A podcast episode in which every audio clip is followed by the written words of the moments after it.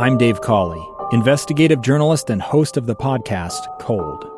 In October of 1985, a woman named Sheree Warren left work at a busy Salt Lake City office. To meet her estranged husband at a downtown auto dealership. She never made it home.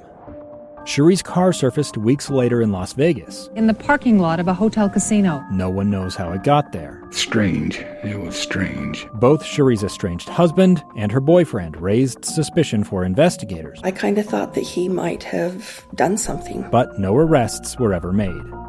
In Cold Season 3, we dig into double lives, make new connections in the case, and examine the difficulty raised by reasonable doubt. We want answers just as much as anyone else. They have creeps like that now, too, so nothing's changed.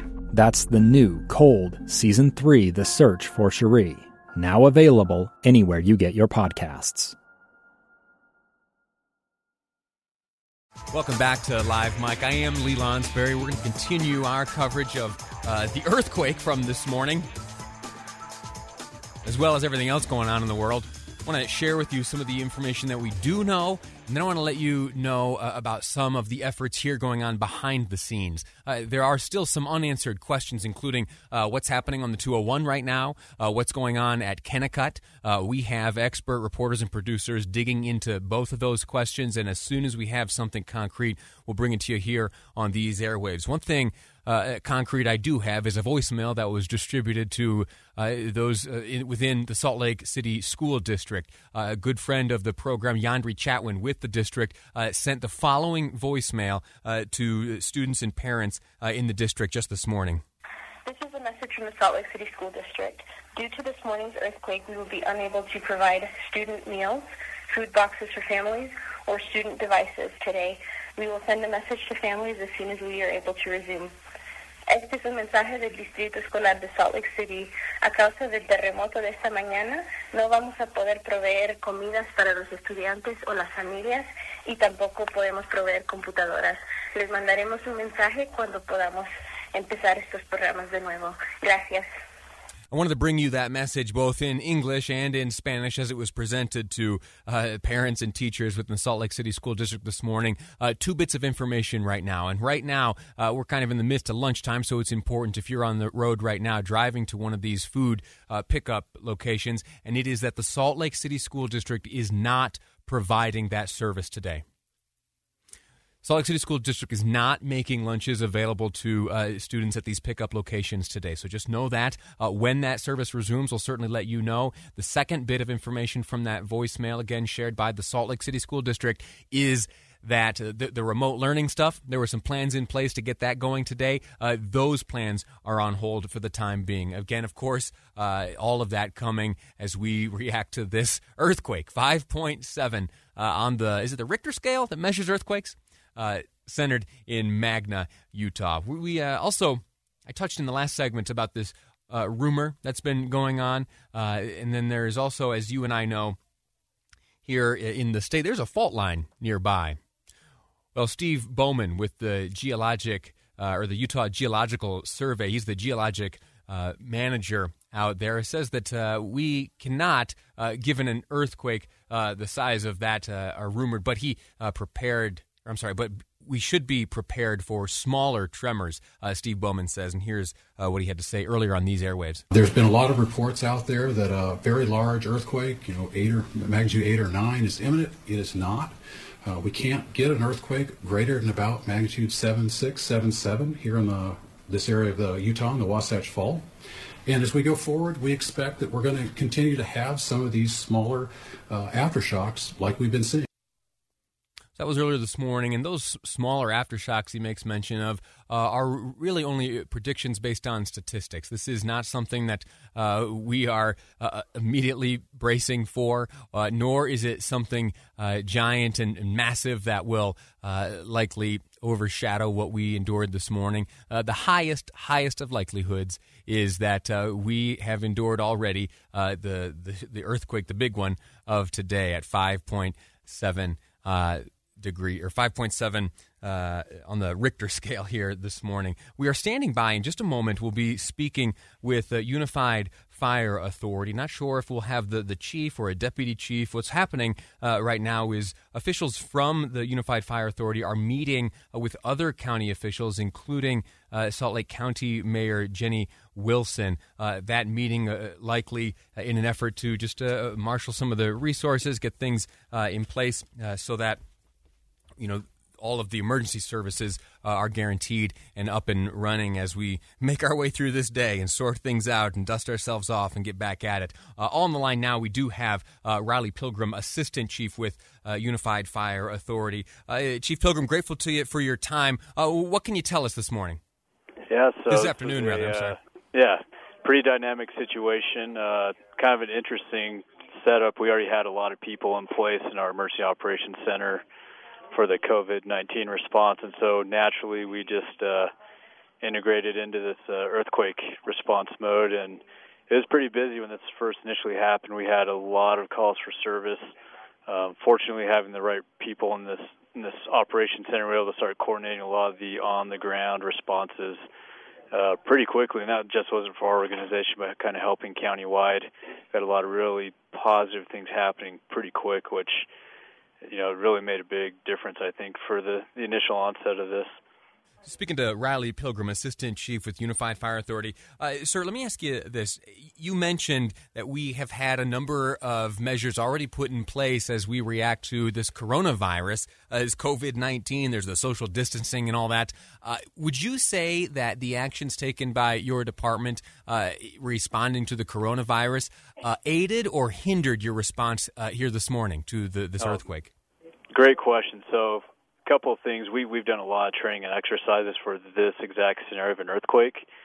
So for a lot of us, this feels like we're kind of in an exercise right now because we've done this so many times. Doesn't mean it goes perfect, but it went really well. When you add the complexity of the coronavirus management, that did make things a little more challenging because when we're talking about moving people and sheltering people and potentially transporting large numbers of people who are unable to do so themselves, it added a pretty interesting complexity that we couldn't just normally do on a on an average day. And so, luckily, we had those processes in place. And when this earthquake occurred, we just implemented some of those plans that we'd already been developing over the last few days for the, with the response to the coronavirus. And I do feel like that did set us up for a little more success than we might have experienced if this was just an earthquake and we all had to show up and start from scratch. So in a weird way, it actually did kind of prepare us to just jump right into this next operation. I think, uh, oddly enough, that that reality holds true for so many Utahns across the state. Uh, a number of us have uh, stocked our own shelves. A number of us have gotten supplies and uh, tools ready should anything happen, anything uh, of the unexpected sort. Uh, let me ask you a, a, quick question, changing topics for a moment. And again, we're speaking with Riley Pilgrim, uh, Assistant Chief with Unified Fire Authority. This morning, there was a, a plume of sorts uh, at Kennecott, and I, my understanding is that uh, it is your department that responded to that. What can you tell us about what's happening at Kennecott this morning, or this afternoon, rather? Yeah, so it was our agency did respond initially out there at Kennecott's one of within our jurisdiction. We also did ask for assistance from neighboring jurisdictions. We actually had hazmat crews from Lehi, uh, Salt Lake City, and I believe a few other neighboring departments within Salt Lake County. And initially, you know, we also do a lot of rehearsals and training with Kennecott, and in the location where that was at, we're familiar with it, but the challenge we had is there's a very complex area of chemical storage and different things that they do there. And so for us, the initial challenge was really identification of what we were dealing with because it wasn't as easy as just walking up to it and testing it. We had uh, some very important protective measures we had to take with our people. And honestly, what that required was just a little bit of time and a lot of analytics. We ended up using a drone to identify the source, the material, and the different things that were coming out of there. And by the time we were able to do that, interestingly enough, and how a lot of these sometimes work out, is the, the leak itself had actually kind of subsided because the material had pretty much run out of the container and was caught in a catch basin as designed to happen. And so it was kind of a monitoring posture. We were getting ready to potentially, you know, do any kind of evacuations that might have been necessary to any public that might have been at risk. Um, but fortunately, with the crews we had on scene, their monitoring and just their kind of our patience and their their dedication to solving the problem, we were able to identify what it was, and it really did reduce the need for any kind of evacuation of nearby people. So. Can you tell me what it was? What what what required the deployment of the hazmat team? And then uh, after that, can you tell me if there is any lingering threat to folks in that in that area? Yeah. So initially, we just had a, a quick call. We had some networking internally with Kennecott. We found out they had a potential problem. Um, we initiated a response out there. They they did see a plume at first, which again with these kind of chemicals and these kind of leaks is common. It's scary. It can be a little intimidating, but we believe identified it as hydrochloric acid, uh, which is a common uh, chemical they use out there for a lot of their processing, and leaked into what we call a containment basin. So they're designed to actually hold anything that's within that container. So upwards of eight or nine thousand gallons will actually be caught within a containment barrier, and so it doesn't leak out of that. It stays within its barrier. It sounds like they may have had some um, of the material get out of the barrier, but nothing significant, not a threat to the public.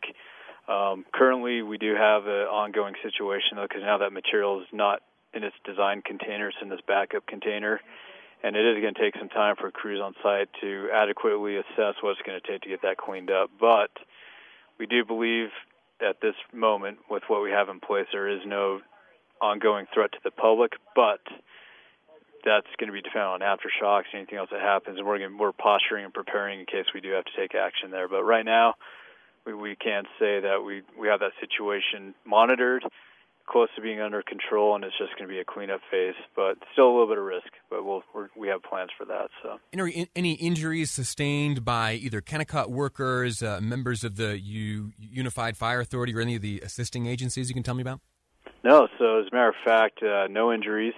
Uh, for our department, what our protocol is is all that all the firefighters, and it happened at shift change, which is interesting. So we had typically double the firefighters that we'd have on shift. Uh, many did check on their families, but many also did stay, and we staffed extra apparatus. They pull out of the stations, and we were able to verify that there was no injuries to our employees, no damage to our infrastructure, our stations. Within Kennecott, some damage to some some of their buildings, but no employee injuries that we're aware of. And then even locally, not a lot of injuries or anything that we've heard of. A lot of our business has been gas leaks responding to typical calls, medical calls, and a couple false alarm house fires, and but we we haven't really seen a lot of a lot of injuries out of this. So.